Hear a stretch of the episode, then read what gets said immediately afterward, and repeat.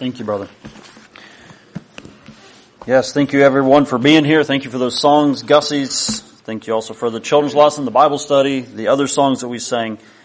Really appreciate the service so far. So, welcome here. The message I have to share with you this morning is called the vision of Valley Christian Fellowship.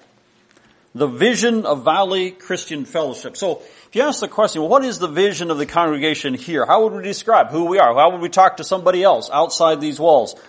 Um, that's a little bit the burden. How would I describe this to someone that is uh, unfamiliar with us? Or maybe it's to our own people, the members that are here, but just I never heard really anybody give a clear vision of, of really who we are and what we believe. Now, a few months ago, we went through the statement of faith. This is not to replace that.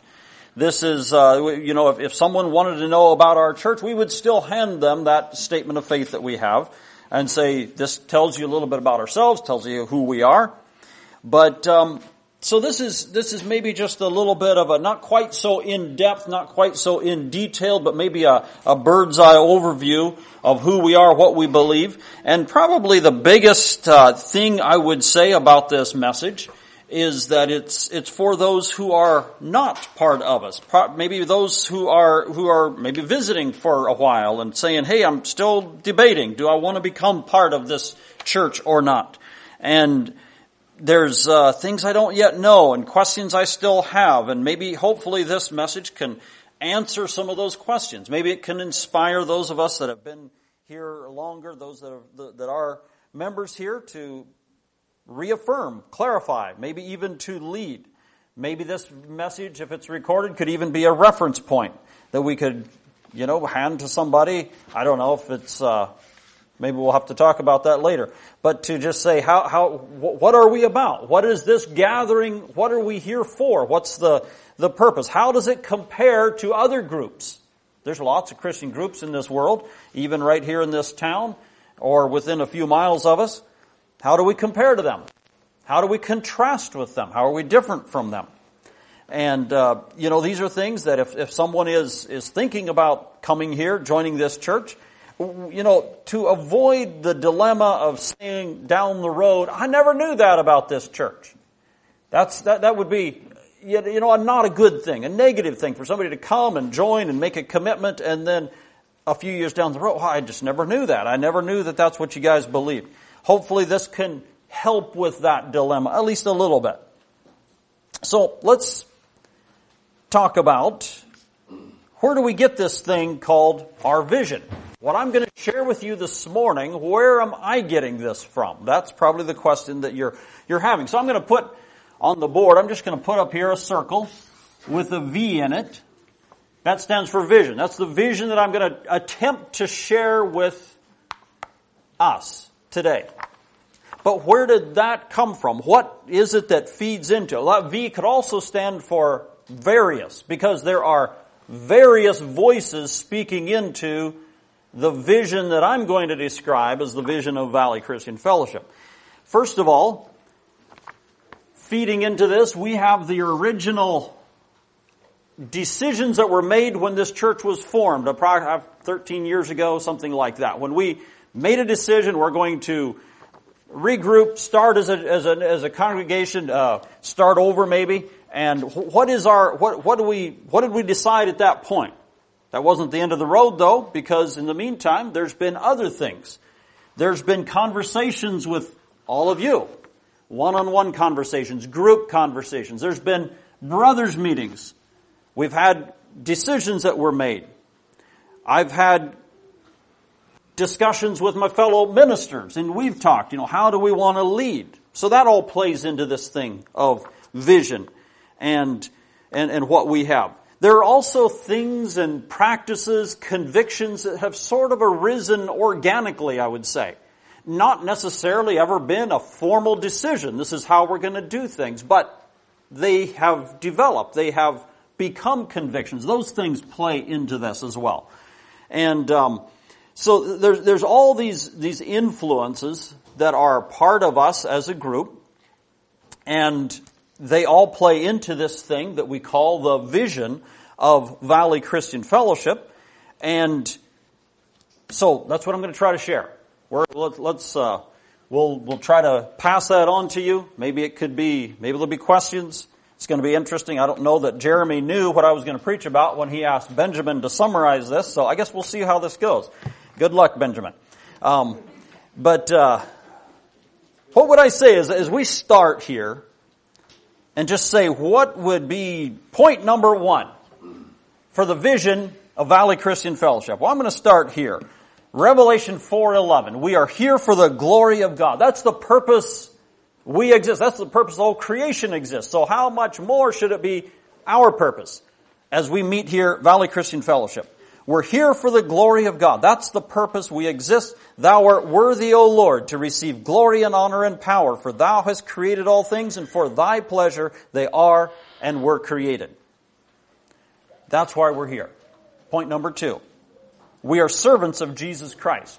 If you were to describe what is true Christianity, what would you say? Christianity is a relationship. This is what we believe. It's a relationship with Jesus. And it's not just any relationship. It's not just talking about Him and saying, I really get a warm fuzzy feeling when I think about Jesus. That's not the essence of Christianity. Even though that may be part of Christianity. It's a relationship with Jesus that's characterized by love for Him and faith in Him and obedience to Him.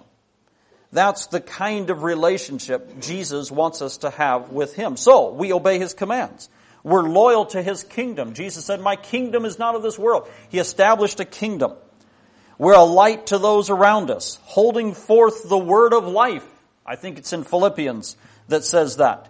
We hold this out to those around us. We shine a light into the darkness of, of, the, of the world we live in. So we are servants of Jesus Christ. Number three, we are conservative Anabaptists. Now maybe you don't, I don't know what you think of that word Anabaptist. There's other words you could use if you don't like that word. I'm fine with that word. I like that word. It's, uh, it, it, there's, there's meaning behind it, conservative Anabaptist, but there's another, there's, there's, there's another term you might like as well. It's called kingdom Christians. If you want to know what that means, read uh, David Bercot's book. He, he, he refers to that. I don't know if he coined that term, but I suspect maybe he did and it's been a descriptive term for ever since that book was written about 20 years ago on what is a kingdom Christian, a person who believes that Jesus established a separate kingdom. You could also call it uh, Sermon on the Mount believers. That's another way to describe this group of people. The Pilgrim Church would be a fourth way to describe at least a body of beliefs and practices. They're not totally synonymous, but they are somewhat synonymous with each other. But a separate, voluntary group of people committed to Jesus and His commands. And when I say voluntary, it's not forced. It's people choosing to become part of it. Back during the Reformation, there was a forced Christianity. It forced in that before this baby could make any choices at all, he was baptized into the Catholic Church. He was baptized into the Protestant Church. He was baptized into, you know, whatever the church was. I suppose if you would have, would have went east, it would have been the Eastern Orthodox Church. But they were, they didn't have a choice. But Anabaptism or Kingdom Christianity is a voluntary choice. It's a group of people who have voluntarily chosen to commit themselves to Jesus and His commands. And so in doing that, we reject the Constantinian hybrid. So what's that mean? Uh, let me describe the Constantinian hybrid. I'm going to describe it briefly. Once again, if you want a more complete description of the Constantinian hybrid, uh, that book I just referenced, Day of the Kingdom That Turned the World Upside upside down, go read chapter 24. There's a really good uh, description. But basically, for the first 300 years of Christianity, people were committed to Jesus and His commands. He gave them in the Sermon on the Mount. They were different from commands back in the Old Testament. It hath been said. But I say unto you, and for 300 years, Christians believe that. Jesus had different teachings about certain things than what the Old Testament taught. Different teachings about loving enemies and non-resistance. Different teachings about swearing oaths than what the Old Testament said different teachings about wealth than what the Old Testament said, and dis- different teachings about divorce and remarriage than what the Old Testament said. And Christians held to those things for 300 years until the time of Constantine. he created a hybrid. And this hybrid said, we're going to keep New Testament theology and rituals, but we're going to reach back into the Old Testament and use their morals and merge the two, and that created the Constantinian hybrid. Or you could say it another way. We're going to take the church as an institution and merge it with the government as an institution and create the hybrid that way. Same hybrid, different ways of putting it together, but it came out to the, it came out the same way. And so now from Constantine forward, you had this hybrid that would back up to the Old Testament to find out whether it's okay for a believer to go to war or not. But we would have communion as practiced in the New Testament. We would get rid of the old, the, the um, we go back to the Old Testament for teachings on divorce and wealth and oaths. But we'd reach up into the New Testament to, you know, decide, uh, you know, what, who we believe in, Jesus as our sacrifice. We wouldn't any longer sacrifice animals like the Old Testament. So that's the hybrid, a mixture of the two. They would use, now they could use the power of the sword to force their way on others and that was the hybrid. So we reject it as a church here, as conservative Anabaptists, as kingdom Christians, as Sermon on the Mount believers, we reject that Constantinian hybrid, that joining of church and state. And we take our morality from Jesus, just like, at least we're trying to. We don't do it perfectly, but that's our goal, to do that like the early Christians did. Okay, number four. We believe in commitment to the local body. Now we call it church membership here. We call it, uh, yeah, we, that's the term that we use, church membership. It doesn't have to be that term. Other groups have used other t- uh, terms, but it's a commitment to the body. Other churches may call it something else. Uh, it, but we believe it's a healthy part of church life. We believe it's a, to, to commit to a local body is, is a healthy part of the Christian life. It's a good thing. It's, it should be a goal. We could put a timeline on the board here, and you know, just as, as we've watched many believers, we, we start, you know, somewhere in here with, uh, people, somebody will come, they'll start visiting. Maybe they'll just visit one time here and that's, that's it. And by the way, all the visitors that are here, you're, we are so glad you're here. You're welcome here. It's good to have you.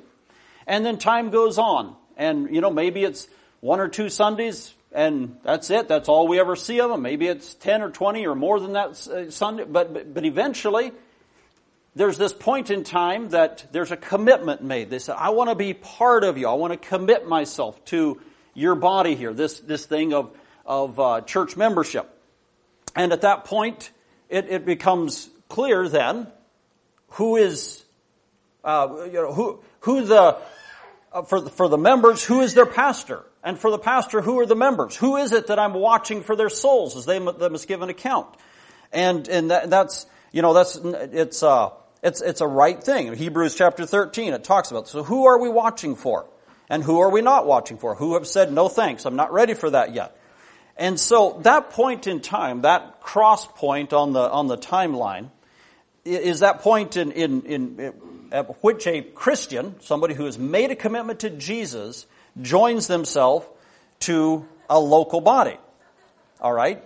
And it doesn't have to be with us. There's other groups that do it different than us. They have their own way of making a commitment, and uh, and we totally respect that and honor that. But we we encourage people. See this this journey that we're taking from wherever you're on here. Let me back up just a moment and say whatever this journey is. Whether a person walks with us this long, whether they work with, walk with us this long, whether they walk with us this long, whether they walk with us the rest of their life, our goal is here at Valley Christian Fellowship to make your time with us a blessing. A time that draws you closer to Jesus. A time that, that, that helps you understand more of His kingdom and His glory. And, and, you know, and there's, I suppose I haven't counted how many people are here, but if you go back through the whole history of our church, there's been, if, if everybody that ever came would have stayed, it'd be, we'd pack this place out. Be, there'd be no way we could get everybody in here. So we've had a lot more people that have come and gone than have come and stayed. However, when we make, we encourage this choice, we sure hope you stay. That's the, that's the goal. So here's the, here's the encouragement. This encouragement to keep walking this direction, not to stop. That's an encouragement that we give with patience. We say, you know, we understand there's questions you might have. We understand the Anabaptist worldview is new to many people. We understand that learning this worldview, it can, it can take time and it's not always clear. But our encouragement is don't stop. Don't stop moving this direction. Don't stop getting closer and closer to this goal right here. And that's, I've gone, that's, that's not, a, that's not only a goal, that's, that's not only a beginning, sorry, it's not only an end, but it's also a beginning. And so, again, hopefully that you'll find your, your way with us. But again, find your way somewhere for sure to meet, to make, make that commitment. It's a healthy part of the Christian life. Number five. Let me, let me say one more thing. The commitment to walk beside you is something that I had heard. We heard this from a sermon. I think Brother Jeremy shared with it. He says, you know, be ready to walk beside people that are in this, in this journey. And to both walk beside and give patience, but also to encourage. Now he used a word, he, he says, he, he, he says, he says, no, he says, don't loiter. Loitering would be, you know, stopping and saying, hey, I'm just, I'm done. I'm coming about as close as I can and that's it. You know, uh, stores sometimes have these signs that say, no loitering. You know, and so he just said, keep moving. And that's, that's my heart here. Just, just keep moving in that direction. Keep moving in the direction of that commitment. It is, it is a good thing. It's a healthy thing. When the Bible talks about those relationships, it's not given a negative thing there. It's given a good thing. So we encourage that. Number five we want to, here at Valley Christian Fellowship, we want to avoid a love of the world. 1 John 2 verses 5 and 6. Let's all quote that together. Love not the world, neither the things that are in the world. If any man love the Father, I'm sorry, if any man love the world, the love of the Father is not in him. For all that is in the world, the lust of the flesh, the lust of the eyes, and the pride of life, are not of this Father, but are of the world. That's why I had you help me. I wasn't sure I could do it myself. Okay, the, so thank you for that. The, what does that mean then to love the world or to not love the world? Well, it gives a little synopsis there in those verses we quote. It talks about the love of the world, the lust of the flesh, the lust of the eyes, the pride of life, lust of the flesh, we know what that is. I mean, there's the food and the drink, all the bodily appetites, the immorality that is so prevalent, the lust of the eyes. I've heard ministers describe this differently, but it would strike me as being the, you know, all the possessions that the world has to offer, the pride of life, all the glamour and the, the, the, the you know, the, the pride, the, the, well, when people become famous. I've heard it people say, you know, the, younger people are, they, they tend to more gravitate toward the lust of the flesh. And as, they get older up into middle age, they're, they're going for the lust of the eyes, you know, the possessions. And once they get to be older, they're thinking, well, who's going to remember me when I'm gone? And so they gravitate toward the pride of life. They're trying to make a name for themselves. I don't know if that's a, that's, I'm sure that's not a hard and fast rule, but that's, uh, you know, that's one way of looking at it. But this is the world. Now, if I would mention a word here, I wonder what would come to your mind. The word conservative. And then the opposite to that word would be the word liberal. Conservative and liberal. Those things mean different things. I'm going to make a statement that says we at Valley Christian Fellowship have a desire to gravitate, to move in a conservative direction. The problem is with me saying that, it could be confusing to you. There was a man who called us on the billboard the other day. He said, I saw on your website the word conservative. You're going to refer your callers to conservative churches. Well, he knows what conservative means. That means Republican. So you're going to, you're trying to get people to move toward Republicanism. Oh no, you missed, sorry. You didn't get the right picture here. Conservative has various meanings, alright? Um, it's,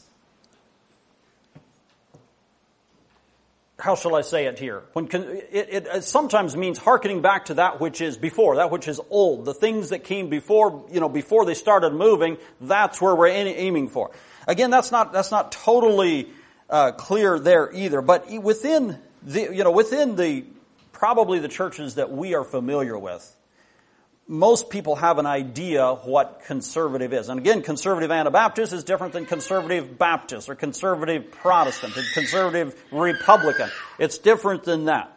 And, and it has to do in our setting with what do we do with the world and all the things that are in the world? How do we guard against it?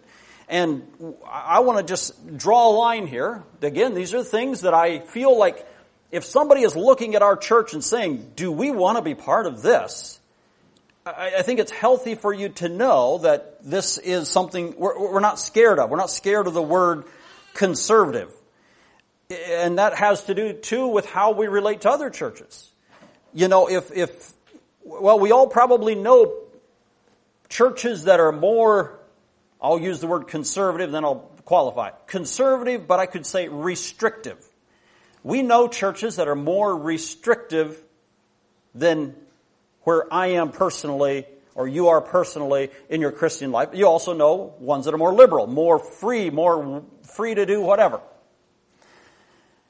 And so my, here's, here's, here's, a, here's something I want to point out. Just examine your own heart. If you feel, when you think of groups that are more restrictive than yourself, if you feel a, a feeling of disdain toward groups that are like that, if you feel disdain toward other groups that are making efforts to deal with worldliness in ways that you haven't felt called to deal with it, then, then maybe this, this congregation, it, it wouldn't be a real fit for you. That's, that's, that's the type of thing we're not trying to go toward. We're not trying to foster that feeling of disdain for others who are trying. And, and that's something that can be dealt with. If you say, yeah, I kind of sense that in my spirit. Okay, deal with it. That's, that's fine.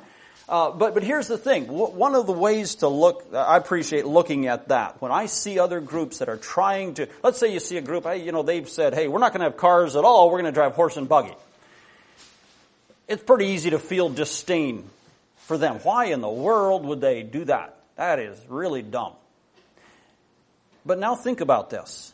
They live in the same world that we do. They live in a world that is their enemy, not their friend. They live in a world that John says to watch out for. And maybe you say, well, they, they totally misunderstood what the world was. Okay, maybe. But either way, at the end of the day, they're trying to walk through a treacherous world and arrive at the other end faithful. And they're trying to deal with that. And they've tried to deal with it in ways that maybe I don't feel convicted to deal with. But can I at least give them the respect and say, they're trying. And I honor them for trying. And if they want some advice from me, I'd be glad to offer them whatever I have. I don't know what I would have, but I would be glad to. But the feeling of disdain toward them for the choices they've made is actually a, a kind of pride. And the Bible says, he that thinketh he standeth, take heed lest he fall. And so when I foster disdain toward other groups that are, you know, doing things that I, I think shouldn't be, you know, that, isn't really necessary, um, I, I, guess be careful. Watch out. So, let's, um, here's, here's something else I want to say about Valley Christian Fellowship. I don't know if you picked up on this. I think most of us kind of know this, but it's been very interesting, our journey in this whole area of conservative, dealing with the world and and, and so forth, that this is not something, this, this conservative mindset, a lot of churches I have known, they, they kind of divide up onto teams to keep this thing in balance. And over on one end of this tug of war rope, you have the ministers and the older members, and then over in the other end, you have the younger members and the, you know, the, the, the, the non-preachers. And, and they're pulling in two different directions these guys are pulling the conservative direction and these guys are pulling the liberal direction. As long as they pull about the same pressure, you keep the rope in about the right place. Here at Valley Christian Fellowship, it really hasn't been that way. It's been a lot more that the non-preachers, the younger ones, have been kind of pulling in the direction of conservatism about just as strongly as the older ones just as strongly as maybe the preachers have. So think about that. Is that something you want to be a part of? That's a, that's good, good, good, uh, something you need to know. Is that, are you willing to pull in that direction? Okay, number six. We believe in doing things together. I'm going to put these three uh, three initials on the board. DTT, doing things together. What do you mean by that? Well, some people call it culture. But then there's others that say, well, I don't know what you mean by culture. But what is it, if we use the word culture or DTT, doing things together, that's essentially what it means. Culture means you're, you're doing things together. So, so many groups of people have a culture. They've got a, a, group of people, maybe they're geographically similar to each other, geographically together. They have a similar way to dress. They got a similar way of, um, you know, the food they eat, the music they listen to, the recreation, the entertainment, the uh, similar in maybe their educational emphases, and they create a culture. And the you know, the, you, can, you can even look at various cultures. You know, you have the cowboy culture. You know, they do things similar. You know, they all kind of have the same style of hats and they're not the same hats that the farmers wear around here. They're different than that. They have the same style of boots. You know, they might be similar to the boots that people wear here, but they're different. Uh, belt buckles. They got the, and uh, hopefully they can also swing a rope and ride a bull or whatever. But at least they got some of those clothing things down. And then you got the hippie culture, and they don't look like the cowboy culture at all. They got a different food style. They got a different hair length. They've got a different hat if they wear a hat. Hippie culture is different than the cowboy culture. Okay? Now, is it possible to be a Christian and to be part of one of those cultures? I would say, yeah, it's possible. Is it part, is it possible to be, be a Christian and just not think about culture at all? Yeah, I'd say it's possible. But we believe that when we do things together, it does strengthen us. It does, it helps us. It, if, if Here's, here's our conviction here at Valley Christian Fellowship. If we don't provide our children with a culture or with a DTT, there's a whole bunch of people all around us just waiting. Hey, you're not going to give your children a culture? Great, we'll do it. And you got the American culture coming right in, right on your heels and say, no problem. If you're not going to give your own children a culture, we can. We'll take them to our high schools and we'll take them to our sporting events and we'll give them our entertainment. We can provide them with a culture. And that's what so often has happened when the DTT wasn't there. And so, with these world's culture, the American culture, with all these things, there, we've got to deal with it. You see, when other cultures come in and offer their ideas, their ways of doing things, there's always baggage that comes along with it. And a lot of that baggage is anti-Christian. And so for us to say, we're going to have our own culture, and it's going to be a Christian influence culture, is that a, is that a perfect way to avoid our children leaving and going into the world and, and going into sin and living for the devil? The answer is no, it certainly is not. Many people have left DTTs and said, "I'm done with that. That was so. I was dumb. I didn't understand why they did those things, and it was. I, I just couldn't. I just couldn't get my mind around it." And in fact, the fact that there were DTTs made it almost worse. They, they used that as a blame tool to point back at the groups that they left and say, we don't want anything to do with it. That has happened.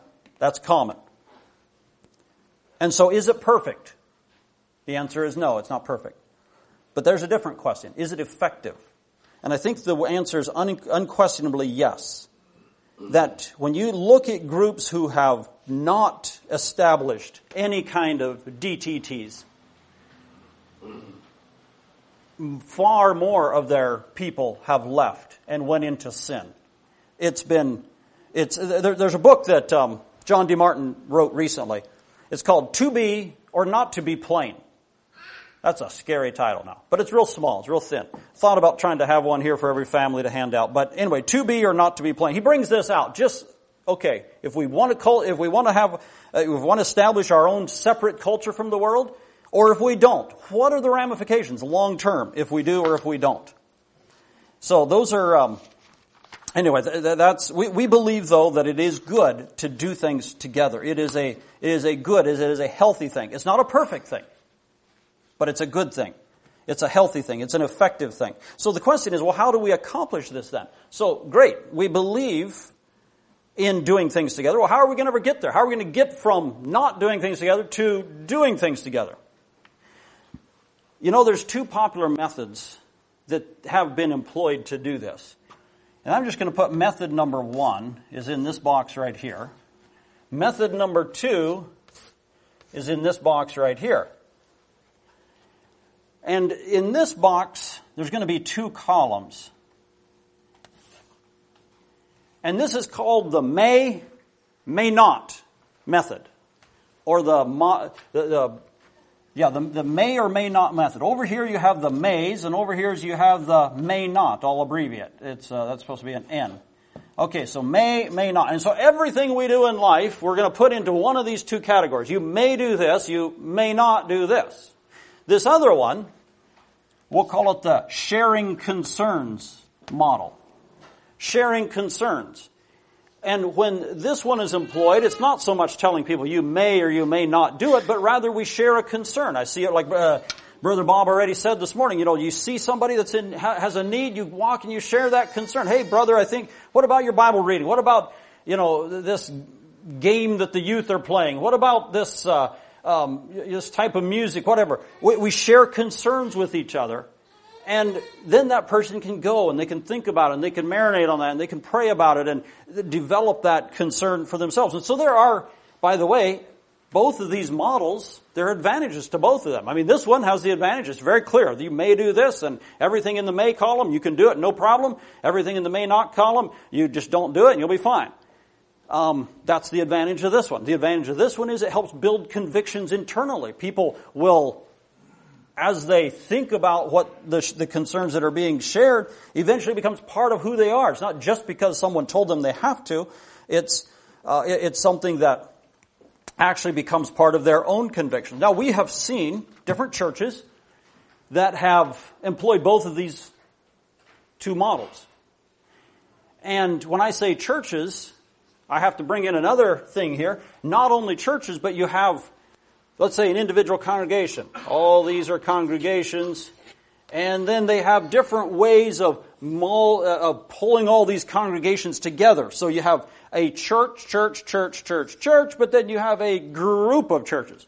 Okay, now, among those various groups of churches, some of you have had experience, maybe the conference style churches who gravitated toward the may, may not model and brought all of them together under that umbrella, and that's how they, that's how they, that's how they held everything together. You have other groups that maybe each individual congregation would employ something, maybe, maybe some may, may not things, but the overarching, uh, you know, thing that tied them together was more of a sharing concerns model. It, it, the congregations were united more on that level. And so, uh, uh Brother Carl has shared that the, uh, the Beachy churches, Beachy Amish churches are more the second way.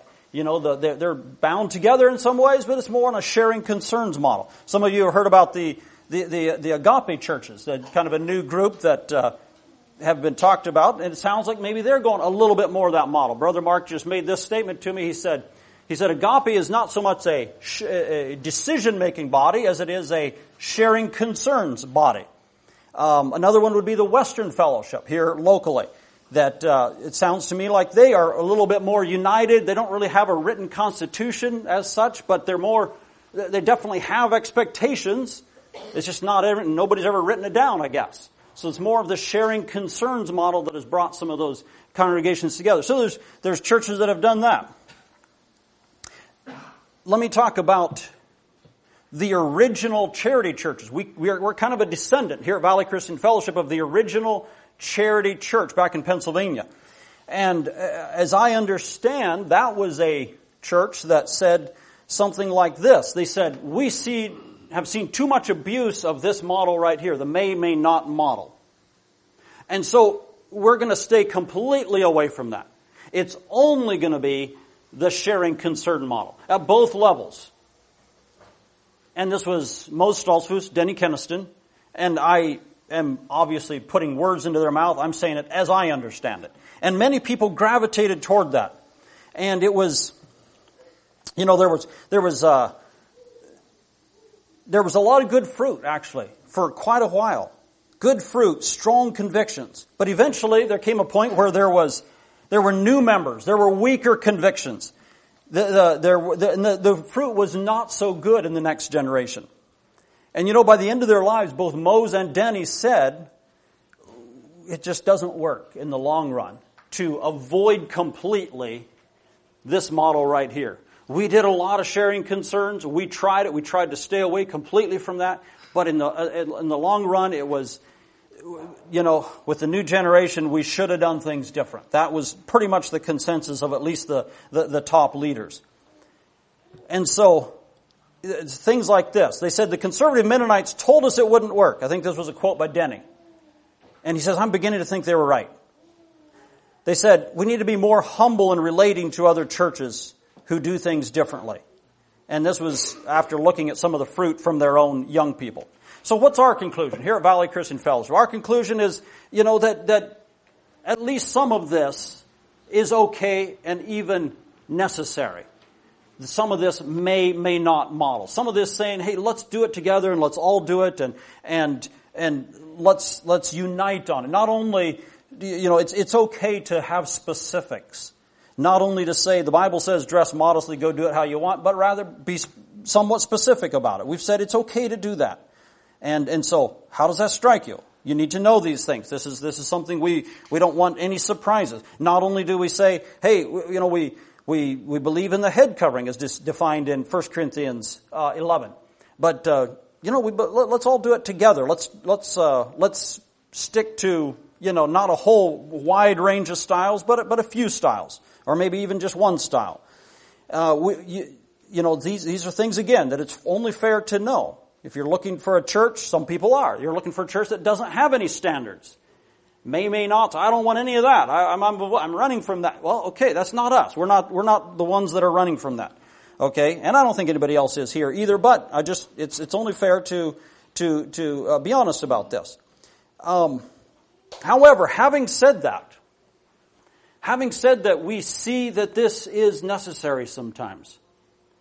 We also see the beauty, the power in this one right here. The sharing concerns model. The one that comes and says, brothers, I'm sharing a concern with you. And that brother goes and he takes it and he goes and he prays about it. And he comes back. He says, I've thought about that and I think you're right. And I've changed my mind. That's the, the, that, that is, there's a beauty in that, there's a power in that, and that, that that's a huge, you can call it the tap on the shoulder method. method. Hey guy, uh, brother, I, I tap you on the shoulder and say, can, can we talk? And you go out and you talk and he builds conviction and there's a respect for the brotherhood and and uh, you know the next time that brother that sister who has built their own convictions through the sharing concerns model has to face another decision He's going to have within himself the power to do it. He's not going to just have a may, may not model that he can go by. And, and, you know, a lot of times the temptation is if you get a concern shared with you, you say, well, I want to pull it back over here to this side. I want to know, just tell me, may I or may I not? Well, wait a minute. These are two different models. Leave it over here. Deal with it as a sharing concern. Don't try to immediately pull it into the may or may not. I, I just got it, you know, just, just, uh, it, it's a, it's a, it's a powerful thing when we can learn to communicate with each other, share concerns, build our own convictions. It's powerful.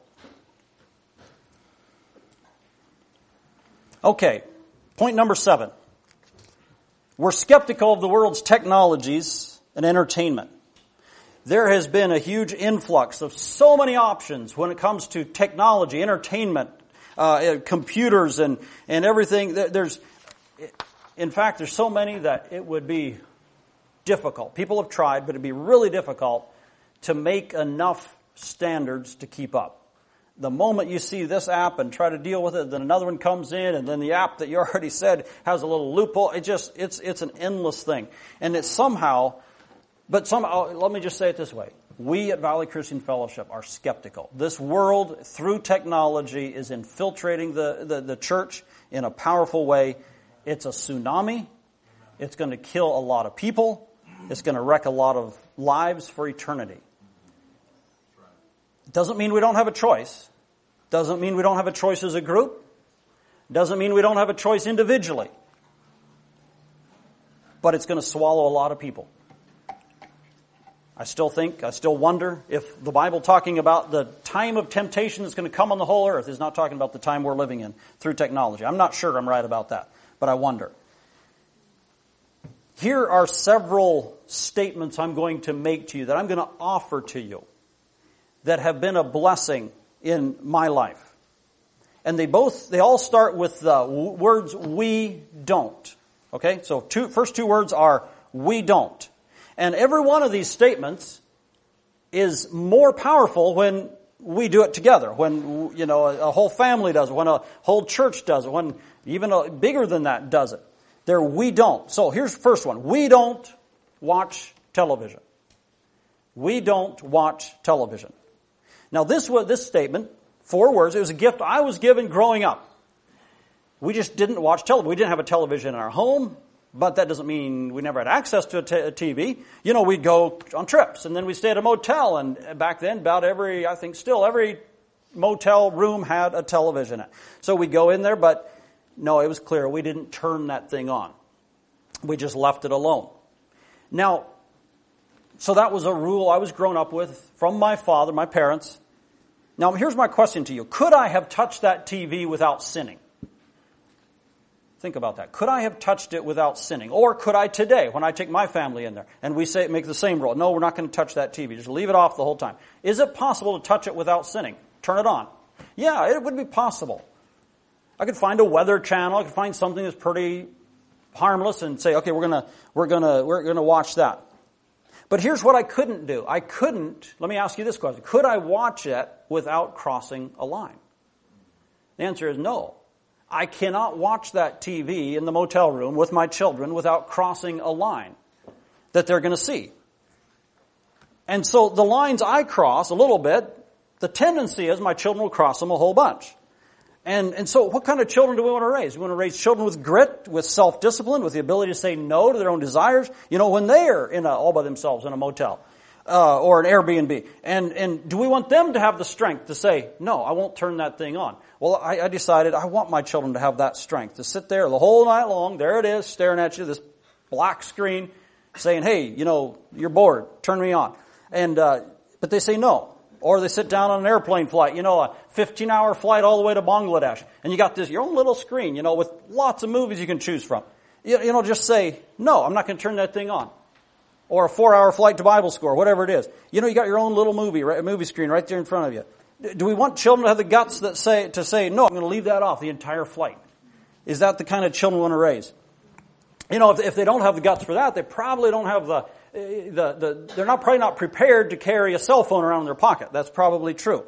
And, um, you know, to handle that kind of a temptation. Because now on a smartphone, you can just have just about everything that's on what used to be on TV and, and so forth. So that was a we don't that I was handed. We don't watch television. Okay, here's another one. We don't listen to the radio. I was handed that as a child as well. And, um, you know, maybe you say, well, I don't know what I think about that. Well, here's a, there's a resource you can access. Denny Kenaston has a sto- has a, has a uh, sermon called The Dangers of the Christian Radio. It's been a long time since I listened to it. But, uh, if you want to listen to that, be educated on that, it was a, um, it was, it was a good, good message. And that's, that's a Christian radio. Now what about the secular radio? and so forth. But again, this was things I was handed, and I'm trying to hand on to my children. And it's uh, it's not been perfect. They, I don't think my children would ever say, "No, Dad's never turned on a TV." I don't think they would say, "Dad's never turned on a radio." But it's a principle. It's a it's a something I'm, I'm trying anyway. Here's another one that I'm experimenting with. We don't watch movies. I uh, my children have heard me say that statement. We don't watch movies. Now the problem is my children know that that's not exclusively true that we never have watched movies because we have. There's been times, yeah, we've you know put put on a movie and uh, it was it was uh, you know we try to block it off when the the bad parts come, you know, and things like that. But um, th- they know that we've watched some, but they've also heard me say that statement. And so it's it's kind of something new for our family. It's something we're experimenting with. But you know, in the in the movies I have watched, there's some things that, I, that I've observed. They're extremely, extremely enjoyable. And with that enjoyableness, they're extremely addicting. And it's a way of telling a story that's more exciting than sitting down and reading a book. And it's, it's just, you know, a book just doesn't cut it. Um, I also notice that there are so many good ones. If I try to just weed out the, you know, the, the bad ones, just, okay, just want to look at the good ones, they're, they're always coming out with new movies and I, I, could never keep up. But if I could keep up and if I had the, if I allowed myself the freedom to do it, I could probably take a year off work and do nothing but watch movies and enjoy every minute of it, you know, for, for the next year or two.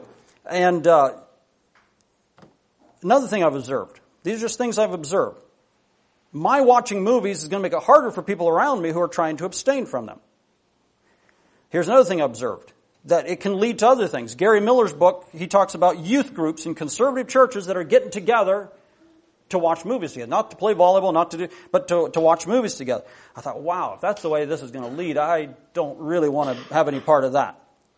Now, we tried to stick with, again, clean or Christian movies, but here's one of, another thing I noticed. That even the Christian ones, they tried to sneak in these little off-color remarks. These little jokes, these little, um, mild pornography. You say, wait a minute, brother, you're, you're getting too, okay, wait. Kissing scenes. Unmarried actor, unmarried actress, and they're kissing together. You say, well, that's not pornography. Well, look at the definition of pornography, and maybe you'll change your mind, because, uh, Anyway, that's a whole other discussion. But um, anyway, they, would sneak those things in. Of course, we, you know, we're, we're Christian families. We're not gonna, we're not gonna watch anything bad, but um, think about that. I remember, oh, let me say one more thing we don't. We don't have unfiltered smartphones and computers. And uh, again, this is our family, and, and, thankfully a number of you have, have joined me in this, and we've said, we've said, hey, we're, we're going to have filters, and we're going to have accountability, and so forth. I remember back when I was uh, a teenager, I was 19 years old. We went to Belize, Central America, for two years. And it was a hard time for me to be in Central America because my social life was going full, full steam and I loved being with my friends. So I came back to the States, here to Oregon.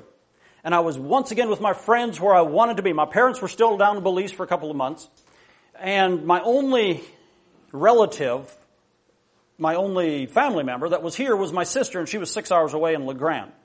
So we were here, we were doing harvest, and I just decided, we just decided, hey, let's, let's go to La Grande. So we jumped in a car. Might have been my car, I don't remember.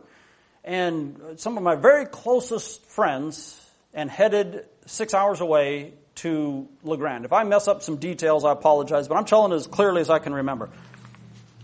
Well, we got about a third of the way there to a little town called Troutdale. Well, there's a couple trout, uh, truck stops in Troutdale, Oregon. And we went into this truck stop. Like, this is normal, natural. Grab, grab a snack, get some fuel. We're on our way. But my friends, they said, hey, we're at a truck stop. Truck stops, back then anyway, I don't know if they still do or not, but have movie rooms. And movie rooms are dark. They have no windows. They have chair and big screen in the front. And you can rent these movies for, I don't know, $5.95 and you can watch any movie you want to watch. And so they started looking down over the list and I could tell they kind of, it seemed like they'd done this before. They knew it was there. And uh, well, I was kind of surprised. Well, well, you know, maybe this is interesting. I don't know what, what, what we can do with this. So, um, you know, as far as the church was concerned, clearly something they weren't supposed to do. I don't know if it was actually written in the standard or not, but clearly something parents would not have approved of. But you know, eventually they decided we're going to rent a movie and we're going to go watch this. And I think I maybe poked my nose in the room a little bit, but somehow I just didn't feel comfortable. And uh, I just decided, hey, you know, guys, I'll just go sit in the car while you guys watch this movie. So we did. I sat in the car. I don't know if it took an hour or what. Pretty soon they came back out and didn't say anything more about it, except there was a little bit of a of a passing comment. Yeah, there was some immorality on there. It wasn't that tech, you know, that, not not not that clean of, but anyway, there it was some immorality on that movie, and I pretty much forgot about that incident. You know, we went over to La Grande, had a nice visit with my sister, came back, and it was you know, probably 20 years, and I, before I ever even remembered that that thing had happened. I mean, if you would have told me, hey, do you remember? Sure. But, you know, it was never, it wasn't there in front of my um, mind all this time. But then one of my friends, one that was with me, he said, Roger, you've always been kind of the guy, 20 years later, you, you just kind of stand alone and do your own thing. What do you mean? Well, like you'd be the guy that would sit out in the car while the rest of us go in the truck stop and watch movies. I thought, what? That maybe happened one time. I, I don't remember that happening. Anyway, but it stuck in his mind. Another friend, hey, I, I know for years I wasn't living right. I was on my way to hell and I didn't care. And uh, a third friend from a distant state, get a call. Hey, um, I just wanted to apologize for something. I've, I've had this ongoing struggle with pornography. And I just wanted to, I want to put an end to it completely, and so I'm going back and making things right. Do you remember that time that we were, we were, you know, on there at that truck stop, and and we went and in and watched a movie, and you sat out in the car, and uh, he says, I just want to apologize to that, and I'm saying I'm done with this pornography, I'm done with with all this, and uh, I said, oh sure, I forgive you, no problem. It stuck in their minds more than it stuck in my mind. And I say that story not to say, hey, I've always made these right choices. For every one of those choices, I could probably tell you, you know, others that I didn't make the right choice. I went along with what was happening at the time. And, uh, but, but, you know, it has an effect not just on our own lives, it has an effect on those around us. I've talked about things we don't do. But the Christian life and Valley Christian Fellowship is not just about the things that we don't do. It's about things that we do do. We pray together. We take new territory through prayer. We share the gospel. We share it locally. We go to nursing homes. We go to public events and hand out gospel tracts. We give to those in need, maybe through an organization, maybe through food blankets or, you know, parcels or whatever. We go to faraway places like Romania, Mexico, Ukraine. We seek to establish His kingdom and His righteousness. Hebrews 12:28 in closing says, "Therefore, wherefore we receiving a kingdom which cannot be moved, let us have grace whereby we may serve God acceptably with reverence and godly fear. So again, I want to just say thank you, everyone that's here. Thank you for being here today. Thank you for being part of VCF in some way, whether it's a member, whether it's a visitor. We trust your time with us will be a blessing to you, a blessing to your family, a blessing to God and to His kingdom. God bless you all.